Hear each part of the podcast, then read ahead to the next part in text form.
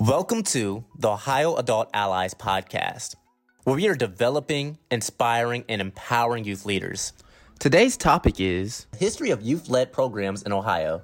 Today we are talking with Valerie Connolly Leach. Hi, my name is Valerie Leach. I'm with the Ohio Department of Mental Health and Addiction Services. I have been with the department since 2008, which time I got the honor of starting to oversee some of the youth led work. My way to this world of prevention and youth led programs came via the criminal justice system and community based mental health services. And from my experiences, wanting to know what's what's missing, what's happening, why are we seeing more and more young people in such high need? And I really wanted to explore how we can intervene more early. And then I discovered prevention and I've been at it 100% ever since. So I'm excited to share this story a little bit today. Molly Stone. I am Molly Stone. I've been at the Department of Mental Health and Addiction Services for, gosh, probably 25 years or so. And prior to that, I actually worked in the county and, and led a youth led group. So I worked with four schools in our in our four districts in our county and, and kind of got indoctrinated at that point. And then when I came to the state, you know, that was one of the things that was one of my duties was to oversee the youth led programming and, and how it went across the state. So it's changed a lot and I'm excited to talk about it today. And your host, Holly Raffle. I'm Holly Raffle from Ohio University's Voinovich School of Leadership and Public Affairs. I've been involved in the Ohio Adult Allies initiative for about the past 10 years or so, but my introduction to youth led prevention came way before then in the late 80s, early 90s, when I was a young person who participated in some alcohol and drug prevention education that we called peer counseling, where we went into schools as um, high school students and worked with middle and elementary age students. Well, to get us started, Molly, um, can you tell us a little bit about how youth led programs in Ohio were initially established? Actually, Ohio was the original uh, youth led programming. It kind of all began here in Ohio back in 1965. So back then, you know, there was a group of adults that felt that, you know, they wanted to get some programming together for youth. And um, it was really adult led, but it was for the youth. So at that point, there was Ohio Teen Institute, Youth to Youth came along around 1980 or 82, and then um, Pride Youth Programs was also one of the uh, programs back back in the day. Back then, you know, really it focused a lot, as it does today, on you know alcohol and drug education and healthy living. A lot of leadership skills. Really, really was focused on teaching the students or the youth to um, have those leadership skills to go back into their schools and you know lead or participate in activities that drug-free activities. You know a lot of the there was weekend events. There was the big thing was the week-long ohio teen institute which the department funded for a long time where adults and youth came together and and it was a great experience. There was adult staff youth staff and then participants came in and participated in different educational opportunities team building activities and what we call family groups, which we can talk about that as we as we go through. But those were really focused on team building and and facilitation type skills. You know, I think back and when it first began, the the students, it, it, like I said, it was adult led, and I think that it was really focused on the schools. The youth came together at the state conference, which was the the week long conference, and they would go back and actually they all met in their regions or their counties and they would create an action plan for their school um, that they would then go back and implement. One of the interesting things back then too was the we had county coordinators. So there was a coordinator of youth led in each county of the state. And at that time the folks that were um, had the contract to run the ohio teen institute would have county coordinator meetings where we would all come together and talk about what was going on in the different counties. And a lot of the networking and sharing started with people sharing and, and combining counties to do weekend retreats and those kinds of things. And at that point, the, the funding for Teen Institute was all from the Department of Mental Health and Addiction Services or Department of Alcohol and Drug Addiction Services at that time. And it was mostly federal dollars, maybe some state dollars fit in. But each county got a, a small amount of money, and then the state funded the, the week long conference. Youth to Youth has always been the participants pay to attend that conference. It's kind of the same format adult staff, youth staff, and then participants come, and the adult staff and youth staff work together to plan the activities for the, the participants. Pride Youth programs was a little bit different. Pride Youth programs was really all about, um, started out focused on parents, teaching parents how to talk to their kids about um, alcohol and drugs. Um, and then it, it kind of turned into this, how to say, artsy music, entertainment kind of thing where folks could, could, the youth could share their talents. And it's one of their things that kept them drug free. It ended up being their large conference was really a celebration of everything that they had done throughout the year and where folks could, the youth could come together and celebrate being drug free together. So, um, but I think that's, that's pretty good history. Valerie, do you have anything that I forgot? I don't think so. I have a couple questions from that. Is you mentioned that the money came from the State Department of Drug and Alcohol Addiction Services directly to the county. Um, wh- where did it go in the county? Was it directly to schools or maybe the um, 317 or mental health recovery boards? How did that money actually come down and get to the adults who were engaging young people in the programming? The funds went to the boards and then the board, uh, the Alcohol and Drug Addiction Mental Health Services boards, and then they would contract with a provider. And at that provider, there would be the county coordinator, and they would kind of guide all the activities in the county. Now, that county coordinator could be at a school, could be at a community prevention agency. So it just depended on the structure of the county and what they had in place as to where that funding went. And back then, did all 88 of Ohio's counties have access to that same funding? Now it was it was on a um, the funding was on a per capita. So a Cleveland, Cuyahoga County may have you know they may have gotten eleven thousand dollars where a Madison County might have gotten three thousand dollars. So it was just based on population size of youth. So when the adults from whatever provider organization or school, where would they recruit those students from? How did that work and what types of students did they recruit? Well, a lot of times the, the one of the jobs of the county coordinator, because I was the one for our county when I worked back way back in the day, you know, you you needed to go to those schools and work with a lot of the schools had advisors of the peer-led groups or you know one of the groups we had back then was building our lives drug free. Um, each of our county schools had uh, a group of students that participated in that. So that's kind of where you pulled the students from. But a lot of a lot of the students ended up being the the more leaders in the schools. It was open to everyone but you know you had to have your grades up and you had to have I don't want to say it was a popularity contest, but it it could end up that way depending on the school and the advisor mm-hmm. that had in that that position, um, and and how much they really, you know, recruited the kids, got kids in that needed to be in the program. My job was I didn't really go and recruit the kids at the schools because I worked with the adults at those schools because we were fortunate that we had advisors at all of our schools. Now I do remember hearing other folks who you know, on lunch period would go sit in the cafeteria and have signs about the Teen Institute retreat coming up or whatever, where people could come and ask questions and they would recruit that way. But so that did happen, uh, probably frequently.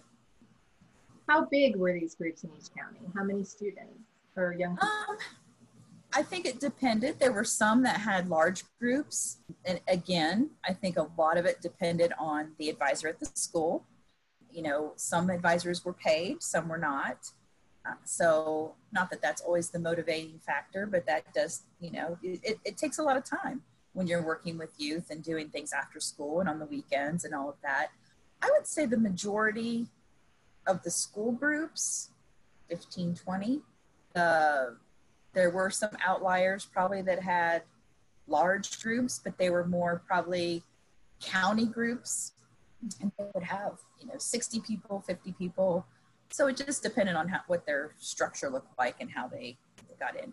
Uh, to my knowledge you know there was not anyone that that wasn't allowed. You know, there were some questions and you know discussions around if if kids had been caught using and all of those kinds of things. But those i don't know that the state ever had a policy for that. That was up to each individual um, group to determine what they wanted to do. We did have one group i do remember that one of their more more popular more good leader students went to college and did drink and uh, the other kids that were still in high school wanted to ostracize them and not allow them to be in the group and you know great stigma and all those things. So that was something that they worked through which was which was good because that's the reality of the world. You need to work through those things but they varied in size. So in the 80s they had um, you know the mothers against drunk driving which became students against drunk driving students against destructive decisions. How did those types of groups fit in with like the Teen Institute Youth to Youth or youth led prevention groups? Um, it, you know, I'm thinking that those groups they were there. In some schools, that would that was the only group that existed, so they would be the ones that would be considered the youth led group, and the county coordinator would invite them to come to the retreats and come to do things. Um, I think it provided an opportunity for all the students to get together. I mean, that was the, the best part about the statewide conference was students from all over the state coming together and meeting each other and talking about what goes on in their areas and how they're dealing with things and all of that. So having those different groups made it a little bit more diverse as well. But I don't know that that they were really recognized as youth led. What type of work did young people engage in as part of these youth led groups in the early in the early years? They, they mostly focused in their particular schools. Um, I think they, they worked on um, being leaders in their schools. A lot of them were involved in peer listening or peer leadership groups as well. They, it was very much contained within the school building. I don't know that, I don't believe they did a lot of community work. There were some groups that may have gone out and done you know, face painting at a health fair in the community or those kinds of things, more community service kinds of things maybe. But most of most of what they did was focused in the schools and how they could help educate and make everyone aware of you know drug and alcohol prevention and how to live healthy lifestyle. Where did the historical types of drug prevention activities like Red Ribbon Week or prom and graduation, drinking contracts, etc. Where did that fit in with this work in the early days? I think some some of the groups probably did that. I know a lot of the groups worked on Red Ribbon Week. They a lot of them distributed red ribbons to the elementary school students, um, so they were that leadership person. You know, I think the prom promise and all those things were things that that were at that were supported or promoted by youth-led groups back then. I, know some of them even had drug-free pledges and all of those kinds of things. But I and, and I guess when I say that they did their action plan for their school, those were probably all things that were included in their action plan. They would do Red Ribbon or Prom Promise or work with the SADD group to do something. Back in the day, we did, you know, there was a lot of car crashes and Grim Reapers and all those things going on as well science has advanced quite considerably. So those things aren't aren't we know now are not effective. But but that's that's what we knew and that's what they did. So. Mm-hmm. Oh, absolutely. I can't believe I was part of a group called peer counseling when none of us were trained counselors, right? Yeah. yeah. That's funny. So, Valerie, listening to this rich history of youth led programs, do you have any additional questions for Molly that, that that kind of spurred or came to your mind? No, no questions. It just really makes me think about how much the work has advanced. The whole premise back then of youth led is drug free, live drug free, be drug free. I'm going to be that role model in my school to show that you can do this and live this way and have a great time in high school and be successful. And you don't need that in your life. And just how important the core of that is still to this work, but at the same time, just what we have learned through science and prevention, what we've learned from our young people presently in groups, what we've learned for from people like Molly who have worked in and have been in groups as well. It it's just really massive to think about how these groups have changed and evolved and the type of impact that young people and adult allies are having in their communities and schools right now. So, Valerie, say a little bit more about this evolution because you came in at a time when things were evolving pretty quickly. So, mm-hmm. how have you seen, you know, reflecting on the past and honoring that rich past that Ohio has of youth led prevention that Molly talked about? How do you see it evolving to where we are today in 2020? It, was a quick challenge. Um, as I came into the work back in 2008, we started having a lot of conversations and getting a lot of pressure about evidence based programs, right? We were at a place where that's what funding needed to go to. And how do we elevate or show the value of youth led programs in Ohio and the evidence behind them? As to with uh, through the Kasich administration, we received, you know, a huge investment in prevention, which we had never seen the like from um, the state most of our dollars, as Molly mentioned, was federal. And we really had to start looking at our, our youth led programs around Ohio. And through partnerships, you know, with Ohio University and Prevention Action Alliance, we started to take a look and evaluate or question what's happening. And what we were seeing was there's so much inconsistency across groups. Data collection varied. We we didn't really see a, a, framework or a basis that solidified the evidence of why these groups are so important and impactful to young people and their environment. So that set us off on a trajectory that we didn't know where it was going. And it was let's pull all these these leaders together, those that have been critical to youth led in Ohio for decades, right? And start having conversations with adults about how they view youth led. Let's dive into the literature and the science and see what's out there. And then together, not as the state saying, here, do this, but as a collective, as a, you know, one unified voice, let's develop this.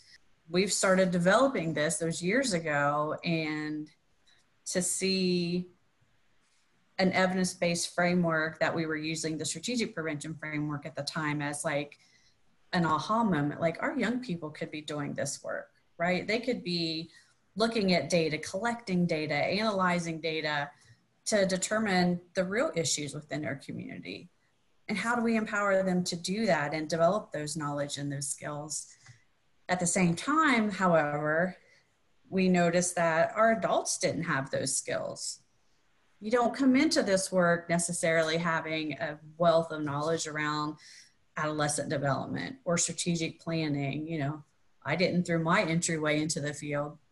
So it was kind of twofold. How do we develop this programming for young people? But how do we really develop and, and nurture our adult allies who are so critical to this work? You know, before I think sometimes they were seen as I'm just going to go in, I'm going to turn the lights on, unlock the door, let kids hang out and have a good time, right? And we've learned that there's so much more to an adult ally and the impact they not only have on that young person, but the group as a whole. And so we really needed to look at investing in our adults as well as our young people. Mm-hmm.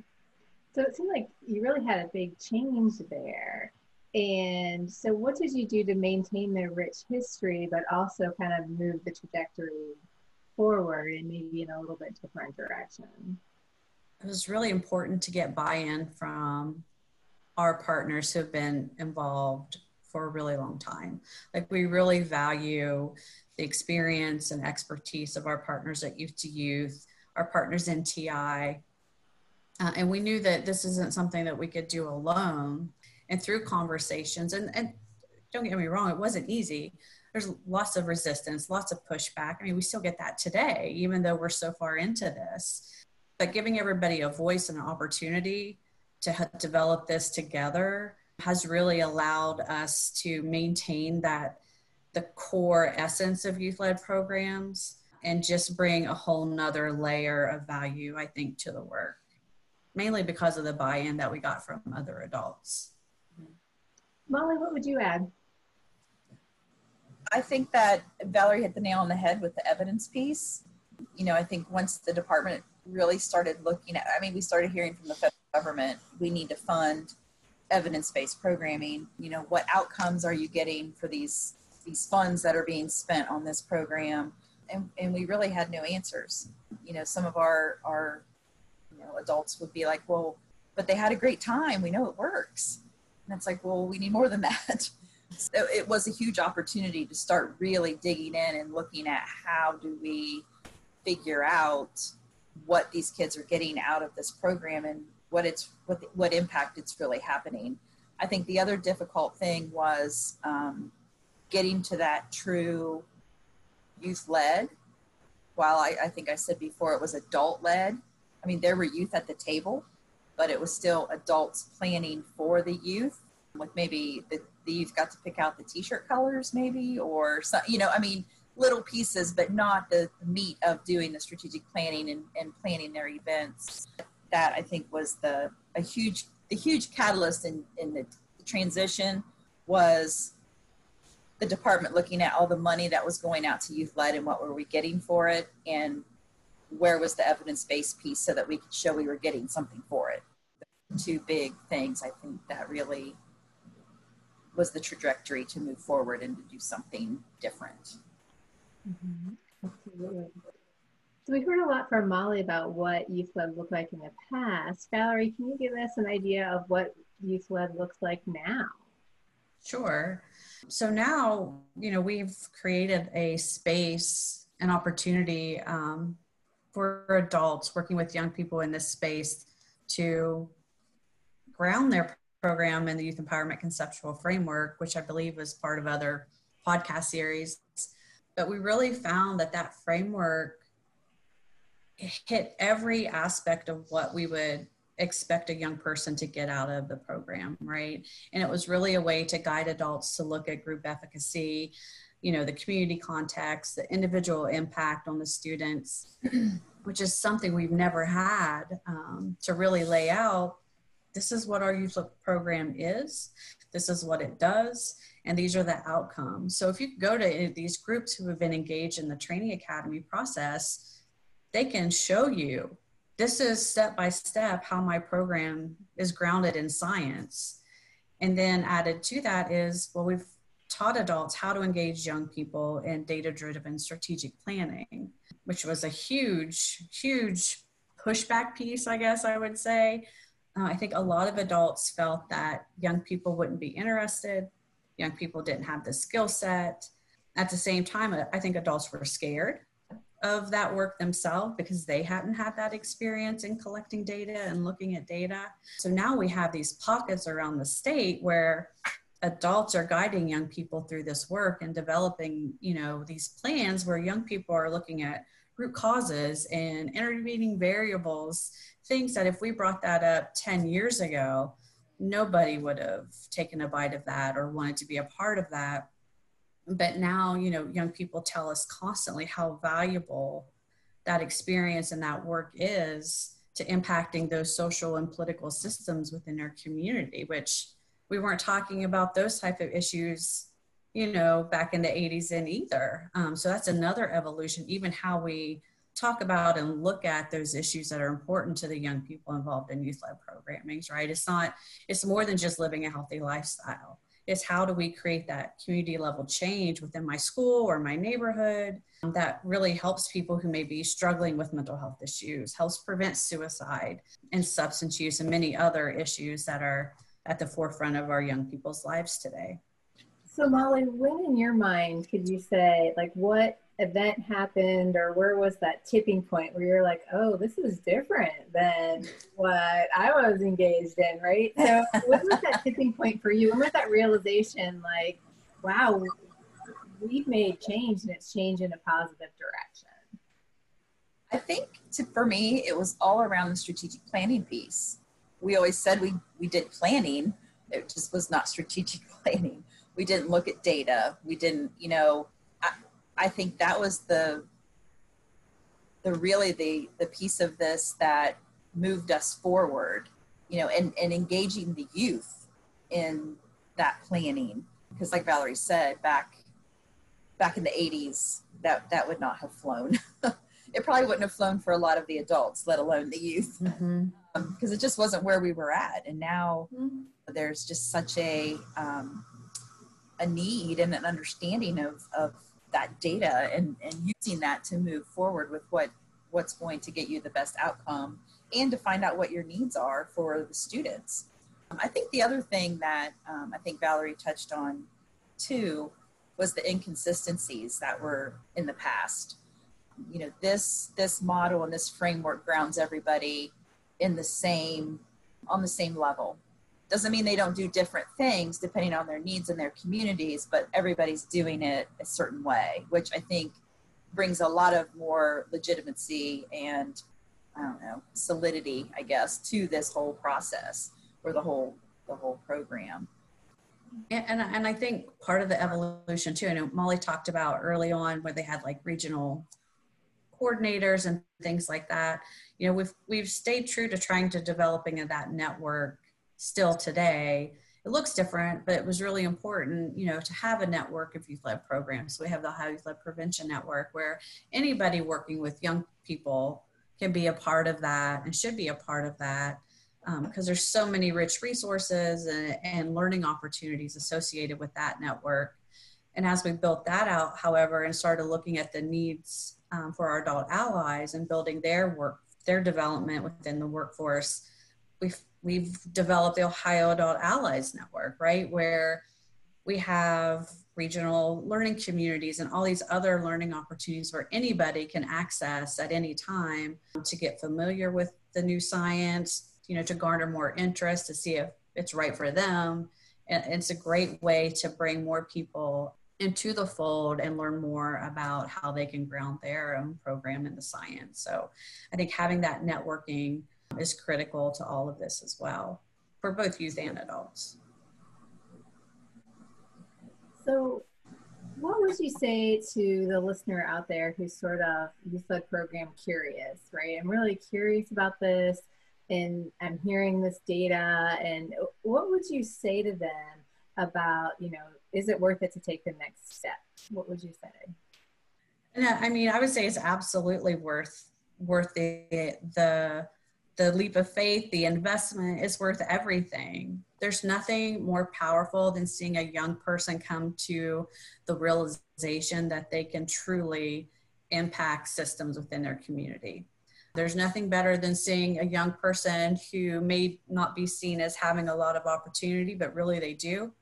And maybe they've been overlooked and see them brought into this space and the impact that can have on that young person individually because we don't know what all the trauma is that they're experiencing but how a program like this surrounded by young people who all have the same passion and the same mission to create that change i, I mean there's there's nothing better than that. And as we see with you know the climate today the power of young people right? And we have this this network in place and your communities can have these amazing groups that really are critical to creating safe and healthy sustainable systems um, that support mental health and wellness in all people so yeah i say go for it and we'll figure out how to fund it and we will help you in any way we can to support maintaining that and valuing young people in the way they need to be valued.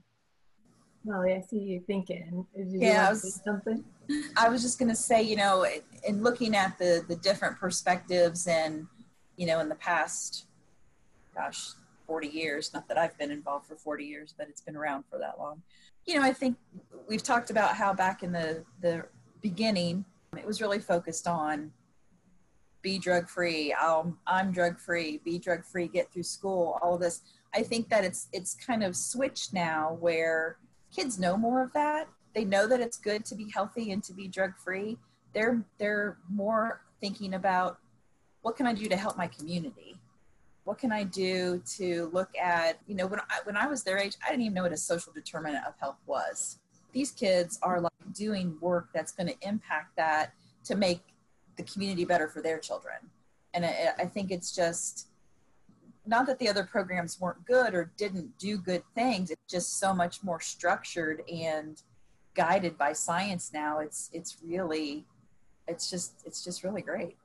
And what do you see is the role of adults in sort of kind of flipping the script a little bit and looking at youth led as being a community based process where young people are part of the community change as opposed to recipients of services that some adults decided that they needed it's very exciting.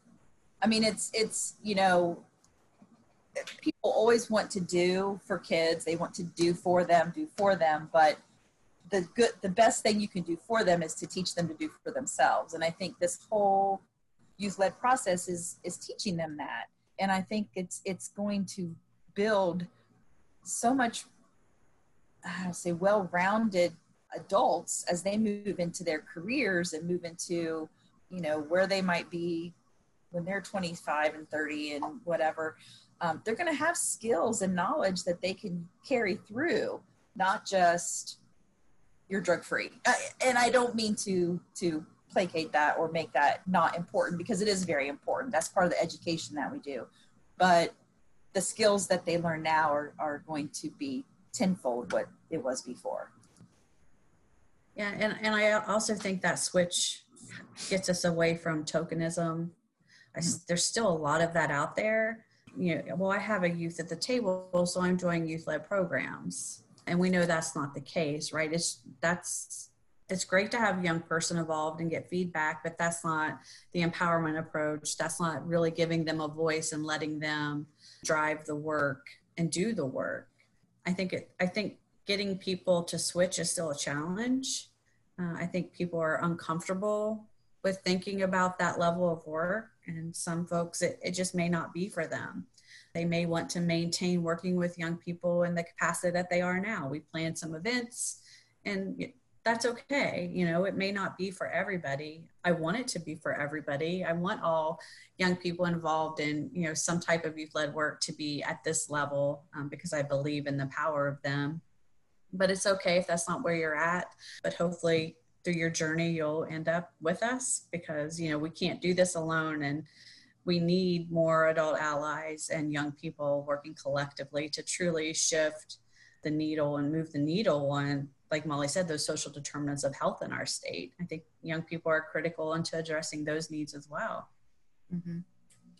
and i think that comes down to funding i mean i at this moment i would like every every student or every youth to have the opportunity to participate you know and, in some adults may want to participate, but there's just not funding for that. I mean, we we try to come up with as much funding as we can and nickel and dime things together so that we can, you know, move through several cohorts and, and keep this moving forward. Because, you know, even with the adult ally group, I mean, you know, being in the the discussions with them, I've learned so much.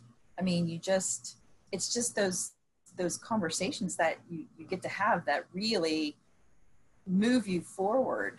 But I think that the youth advocating for youth led and advocating at the state level and at the federal level, they're getting those skills to be able to do those things. And I think that's what it's going to lead to additional funding at some point. That's at least that's my hope. Yeah. And I think we're at like a critical junction. I think we've done so much growth and capacity building and infrastructure development, right? but one of the areas I think is still a struggle is for other adults and communities, and even at the state level, to value to find value in youth work. Like youth work in general, not just youth led programs, but across the board, is underfunded, undervalued, just looked at in a, in a way that demeans it. I think at times so I think we're at a junction where we need to start start shifting and really focusing on how do we get more adults and more systems to truly value youth work across the board and those youth workers, those adult allies doing the work with the young people and investing in them, investing in those positions. You know, we have adult allies who are part-time or youth led part of a hundred other responsibilities that mm-hmm. they have within an organization. So it's not given the time and space that it needs, which makes it really challenging to, to facilitate and maintain a group mm-hmm. that's invested in such critical work, right? So I think we really are at, at a place where we really have to shift and find ways for communities to find more value, invest more money in those adults and those programs so they can be sustained long term. So, what additional hopes do you have in the future for youth led programs? To bring more groups into the fold, more adults and yes. young people into the fold. The, the stronger we are, I mean, the more we have, the stronger we are, right? To have that unified voice uh, around youth led programs and I just see this as a model not only for Ohio and this work, but I can see it in other systems work adopting this approach and, and these tools and the science behind this for the work that they do, and even nationally. I think what we have is very unique, and I'm excited to you know dive more into evaluating that work, evaluating it locally, and just continuing to help our adult allies be the best they can be, and in turn, providing the best programming and opportunities for all young people. Uh, I would really like to see more diversity and inclusion in groups across the state. That's always been a challenge that you know youth led is seen as Molly talked about earlier. You know, it's the good kids, it's the popular kids, and some of that may be true, but what we know about the literature and the science and where this work comes out of, it's really for young people who are at high risk, who had a lot of needs, and they thrived in this type of work. So, how do we bring that more to communities who may be at a uh, disadvantage just compared to some of the other communities that are involved in the work? Molly, what would you add for your hopes for the future? Um, my hopes is are um, you know more of a of an excitement than a hope i guess because I, I just in my gut it's going to happen. I, I can't wait for some of these youth that have gone through this process to come back and be adult allies. And so then we've come full circle. And it's just that just such a stronger stronger program. At some point we are going to get more funding so that we can do more of this work and get people on board. But i'm just really We've seen it a little bit of, of kids that are in college that are coming back to work in the communities and do some things, but there's been so many and i think maybe because we we are so close to it and and valerie and i have been involved valerie more so than myself but you, you know some of these kids. You get to mm-hmm. them and then you you know what they've been through you know where they've gone and then they're coming back and they've decided now that prevention is what they want to do and they want to do this adult ally work and they want to work with youth and i mean that's just there's no better i mean i'm going to sound all fuzzy wuzzy but that's that's just awesome mm-hmm. Mm-hmm. so as we kind of get ready to land this plane here and close out our interview just take a minute and think about and say i know i will know that all of these efforts were worth it if because I know it's hard. Like when you're trying to change and you're trying to move the needle and you're introducing new ideas and you are looking at systems change and how systems value young people, that's a lot of work. And thank you for taking that on. But when you look back, the end of your career when they're cutting their retirement cake, I'll know that all of this work works when, like, what would you say? When I never have to explain what youth led is. Right? When I say the word, people automatically know what I'm talking about and know the power of young people. I never have to explain or advocate or, you know, I wanted to say beg, but for funding and support. but it's just it's just natural communities are naturally investing in this work and we never have to explain why it's so valuable. It's it's just evident. Mm-hmm. thank you. Molly what about you? I agree with that. I think that it's it you know when it is a it's common practice not piecemealed across the state where you know every community is doing it and it's respected and and funded and i mean that would be awesome Absolutely. Well, I'm really grateful for the time and the walk through history and current and present of youth led programs. And it sounds like the future is bright. And we're all here for one reason, and that's to empower adults and young people to work together for community change, whatever change is needed in their own individual communities. So thank you, and thank you for your work. Yeah. Thank you for having Thank us. you. Thank you for listening to the Ohio Adult Allies podcast. You can find more of our episodes on iTunes, Spotify, or Google Play by searching Ohio Adult Allies. Episodes are available at www.ohioadultallies.com.